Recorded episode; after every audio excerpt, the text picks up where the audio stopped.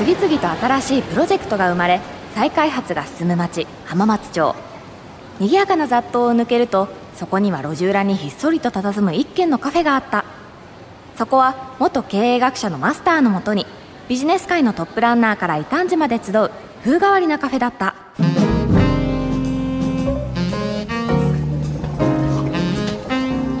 うん。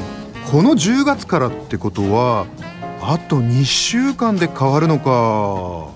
マスター何が変わるんですか？いやね印刷会社大手の突版印刷ってあるじゃない。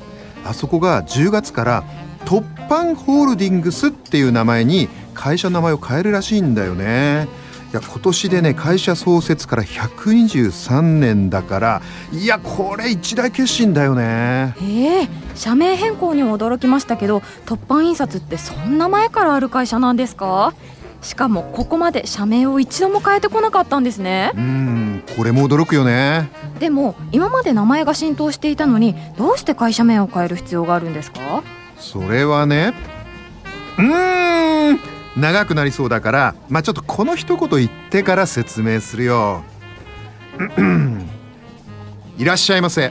浜松町イノベーションカルチャーカフェへようこそ。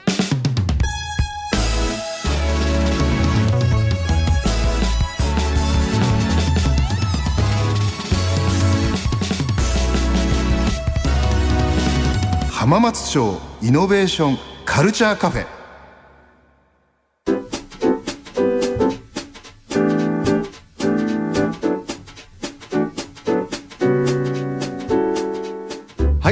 いというわけで今回も2人会ですね。2はい。人トーク会なんですが、えー、と今回のねテーマ社名変更。会社の名前を変更するっていうことですね。がテーマなんですけど、まあね、世の中いっぱいいろんな会社があってでもある時急に名前が変わるってあるよあね。りますね。例えばさっきだとあの突版印刷っていうのがありましたけど、高見ちゃんあとどうですか？こう社名変更で思いつくものっていうと。そうですね。やっぱり最近だとツイッターの X あーですよそうだよね。もうあれめんどくさいよね 毎回。そうですよね。あの僕もついついツイッターって言っちゃうけど、X だからあのラジオとか出てても旧ツイッター X って言わなきゃいけないみたいな。そうですよね。いやーそれでね、うんうん。実は最近もその日本でもね、はい。会社の名前を変えてる社名変更してる会社って結構大手でもありまして、はい例えばですよ2022年の10月にはあの東急ハンズうん。が、あの大手のホームセンターのカインズの子会社となったのをきっかけにして、えーとまあ、東急不動産ホールディングスともともと資本関係があったから東急ハンズって言ってたわけですね。うんうんだけど今度はそのカインズグループになったので東急が取れましてハンズという名前になったんですね。へえあとは2023年の4月今年ですね、えー総合物流企業で日立物流っていう会社があるんですが、はここがアメリカの投資ファンドがそこの買収を行ったことをきっかけにして、えっ、とね社名をロジスティードに変更しました。これそもそもねこの日立物流っていうのはロジスティードっていうサービス持ってたんですね。あそうなんですうん。ね、あのなんか物流を DX デジタル変革するような、うん。その名前を多分ねそのまま当てはめたんだろうね。なるほど。他にも何かあるんですか？あとは最近だと有名なのは日本電産うん。が会社の創設50周年をきっかけにして商品名のニデック。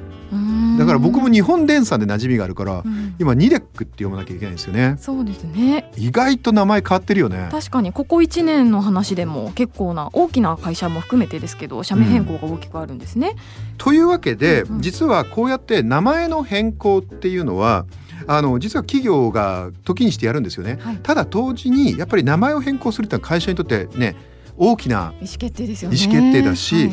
浸透させなきゃいけないからね、うんうん。やっぱりすごい大変なわけですよね。それでもあえて変えるっていう時にはやっぱり理由があるっていうのが、えっと、言えることかなと思ってて。まあ、少なくとも僕から見るとうん。最低3つぐらい大きな理由があるんじゃないかなと思う。ど三つ。一つがはいやっぱりその資本関係うん。ですよね。例えばさっきの東急ハンズが典型ですけど今までは東急不動産が、まあ、ある意味親会社だったから東急ハンズってついてたわけだけど東急じゃなくなったんでうん。東急傘下じゃなくなったからそうすると名前を変えましょうっていうパターンですね。うん。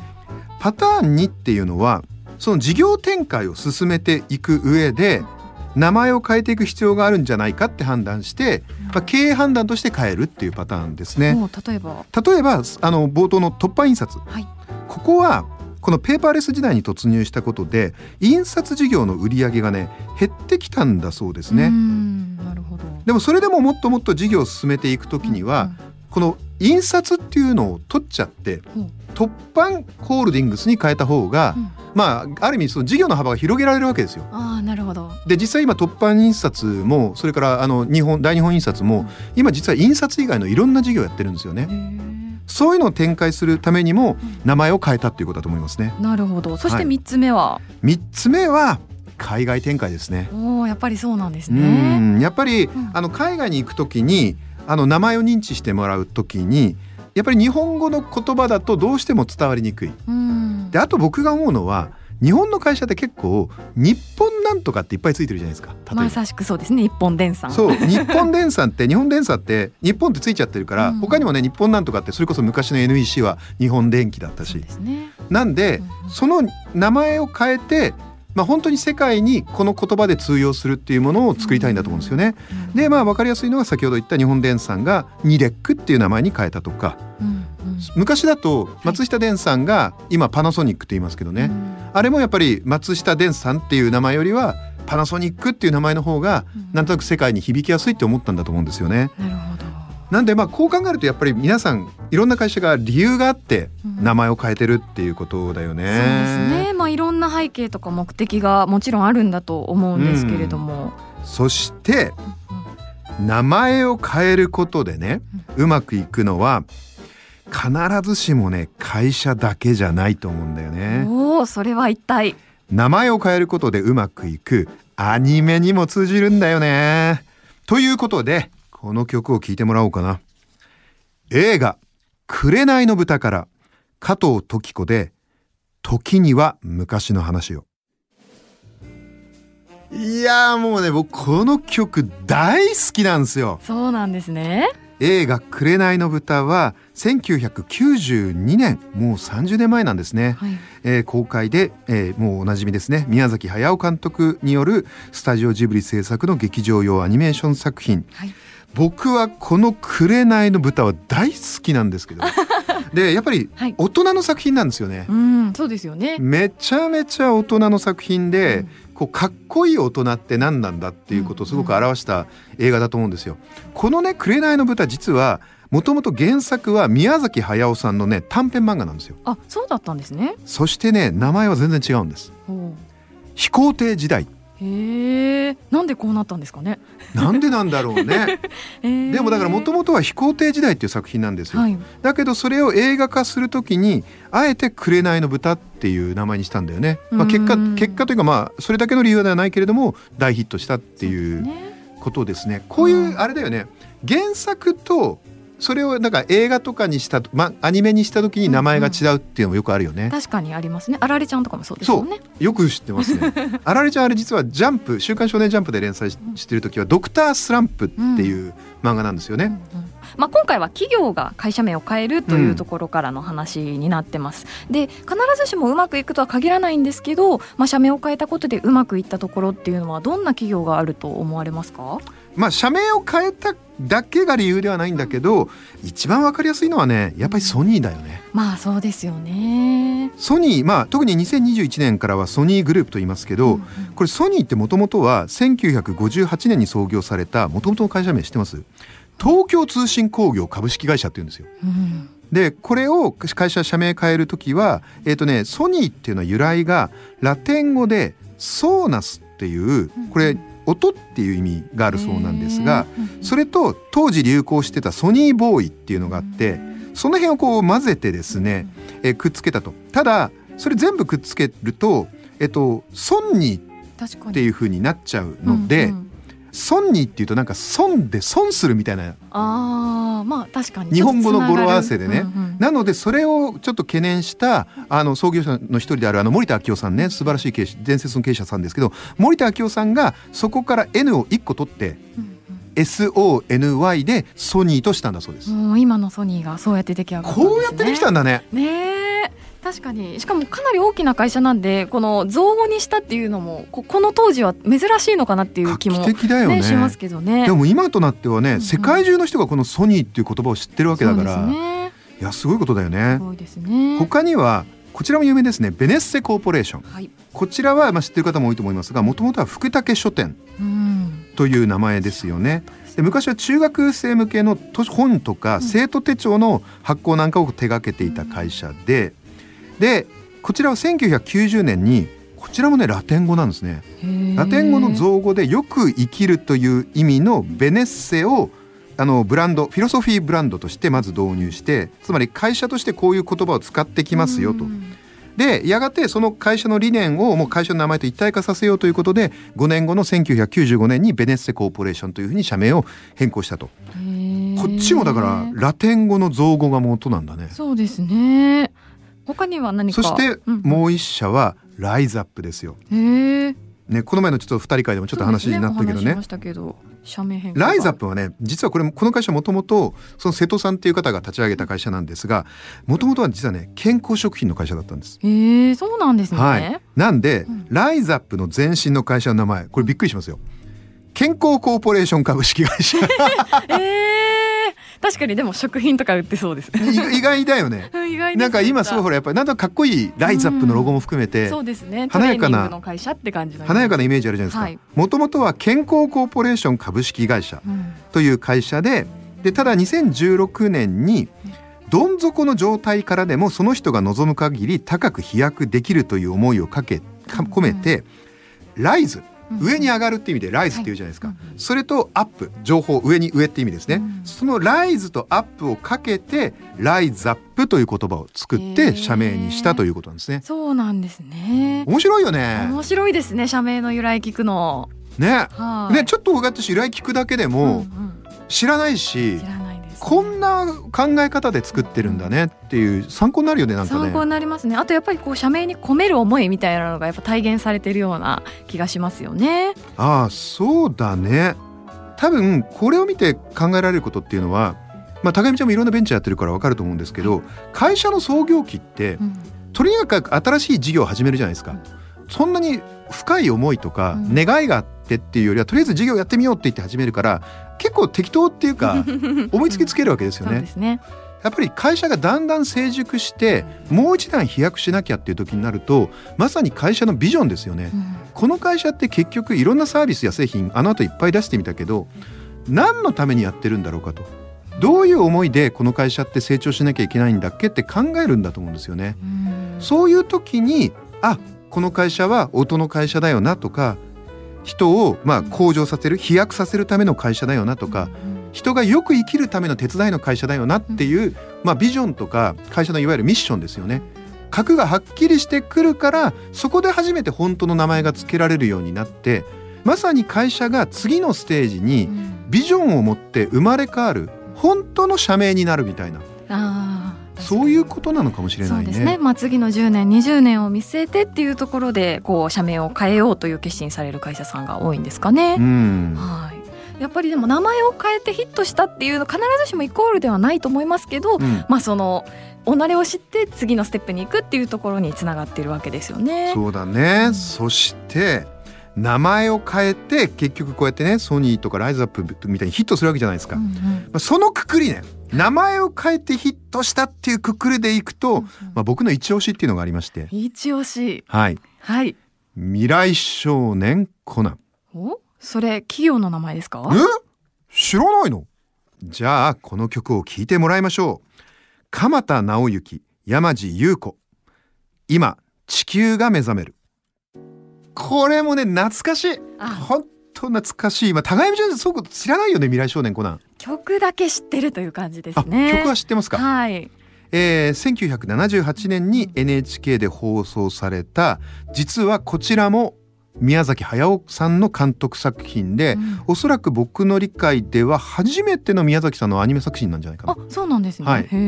でまあ大ヒットしましたね、うん僕の時僕がもう子供の頃に流れましてでこちらも原作タイトル違うんですね実は。原作タイトルはなんと「残された人々」っていうタイトルなんですへえ、全然違いますね。まあだからおそらくそのこのアニメの設定では大きな戦争で多分多くの方々が多分命を失ったっていう設定なんで、ううそこで残された人々の物語っていうことなんだろうね。そうですね。それがまあただ当然これやっぱりねアニテレビアニメにするにはちょっと 不向きなそうですね。ちょっとあのこう内部というかそうねね、はい。あの特に子供向けにはちょっと難しいですよね。ね。なので未来少年コナンという名前になってでも結果的に大ヒットしたっていうことですよね。というわけで高見ちゃんはね、うんうんスタートアップ企業とても詳しいと思うんだけど、これスタートアップ企業もきっとねいっぱいあると思うんですよ名前変えてるスタートアップって。そうですね。まあ例えばスタートアップって比較的若い会社なんだけど若いけどもう変えちゃったみたいな。高見ちゃんどう思いつくとこってあります？えっとやっぱりまさしく有名なのはメルカリさんかなと。メルカリってもともとメルカリじゃないの、そうなんですよ。あのまあ同年中にあの変更されてるんですけれどあも何、できたその年に変えちゃったってこと？そうなんです。もともとなんていう名前なの？もともとは株式会社構造という会社だったんですよ。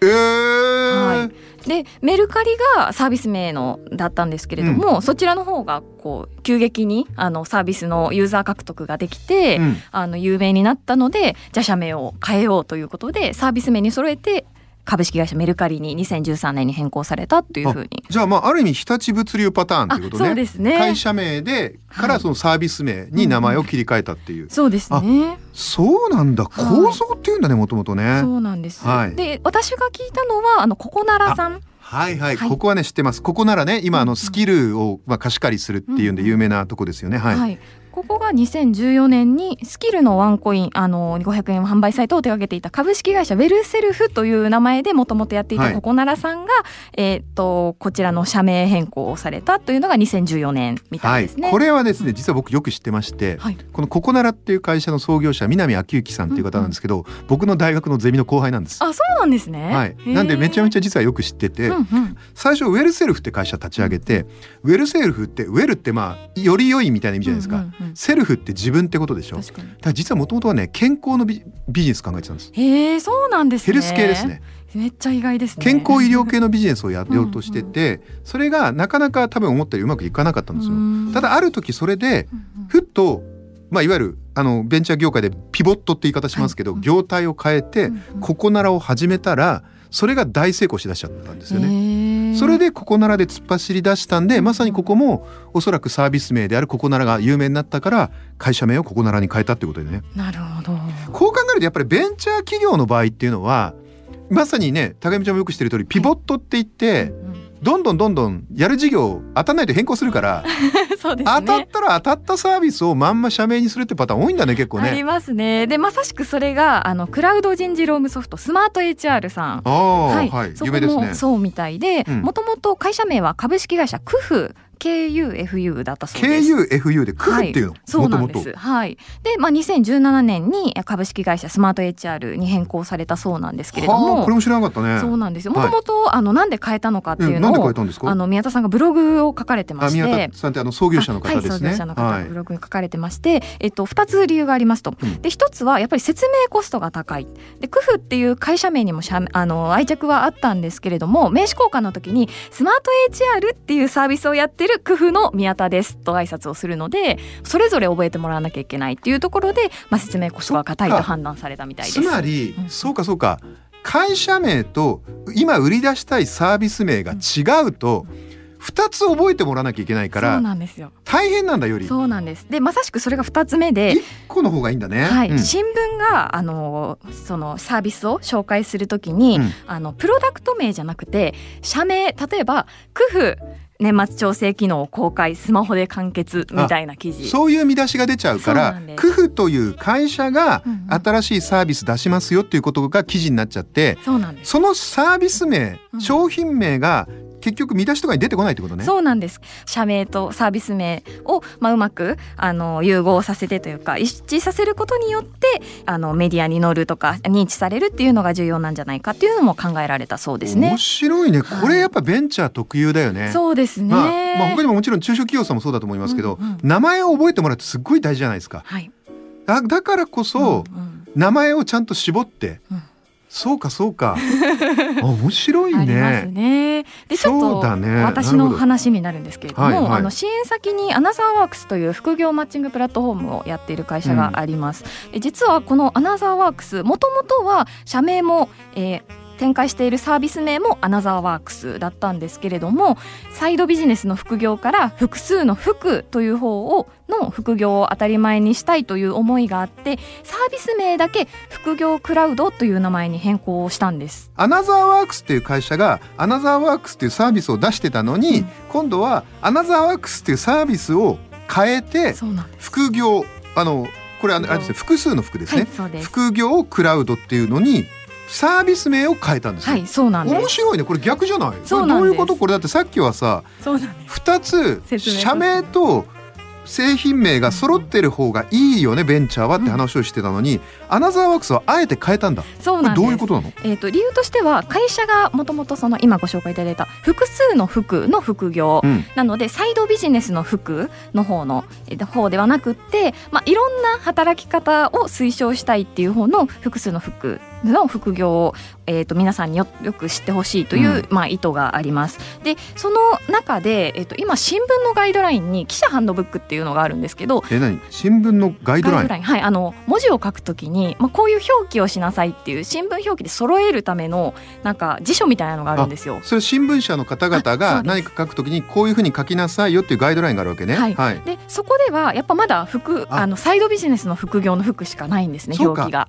つまり今まだ日本で副業っていうと複数の副よりは、なんていうの副班長とか副社長の あっちの服を使うしか使ってないから、はい。新聞のガイドラインはそれしかないんだ。そうなんです。でどうやって副業って書いてもらうかっていうともう商標登録するしかなくてうん、なのでサービス名はこれだけどっていうので取り上げてもらうためにサービス名を変更したつまり副業クラウドっていう複数の服のを書いてもらってその考え方を理解してもらうには、このもうサービス名を変えて商標登録すればこれは商標登録したんだから使ってくださいって言えるわけだ。そうなんです。という意図があって、えーこちらに直していただいたというのがあります。面白いね。だからこれもまさに会社の思想じゃないですか。うん。アナザーワークスの場合はこの複数の服ですよね、はい。こういう働き方を世の中の人に知ってもらいたいっていう思いとかビジョンがあるから製品名を変えて商標登録して複数の方の副業を世の中に広めていこうっていう機運をベンチャーとして作ってるってことだね。そうですね、まあ、一部啓蒙活動に近いですけれども社名はそういう使い方もできるのかなっていう面白いねはい、やってみて思いますいやー名前大事だね。そうですね名前を変えることで世の中も変えられるかもしれないっていう。そうですねそういう風になればいいですよいねやーいい話聞いた。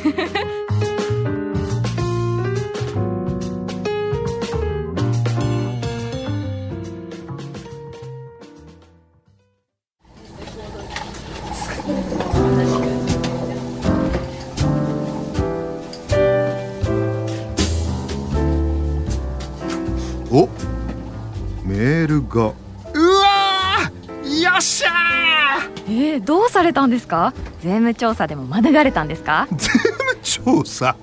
違う違う違う違う違う違う違う。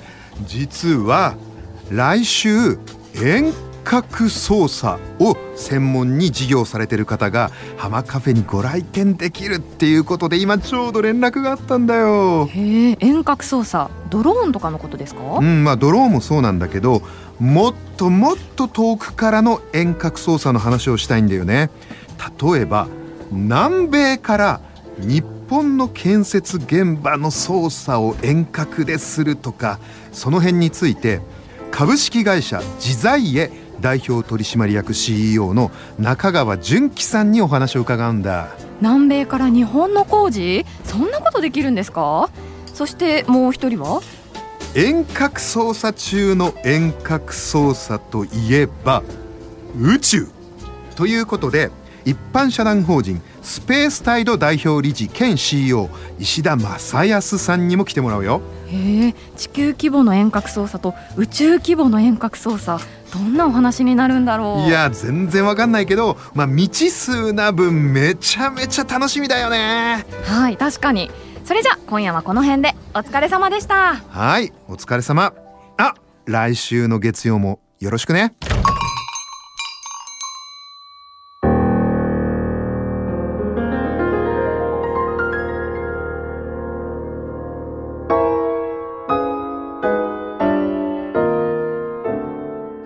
プロジェクトが生まれ再開発が進む町浜松町。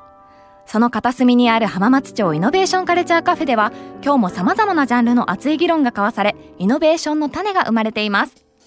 今回の放送はラジコのタイムフリーでも放送から1週間お聞きいただけるほか YouTube や Podcast、Spotify でも過去の放送を配信中です。こちらもお聞きください。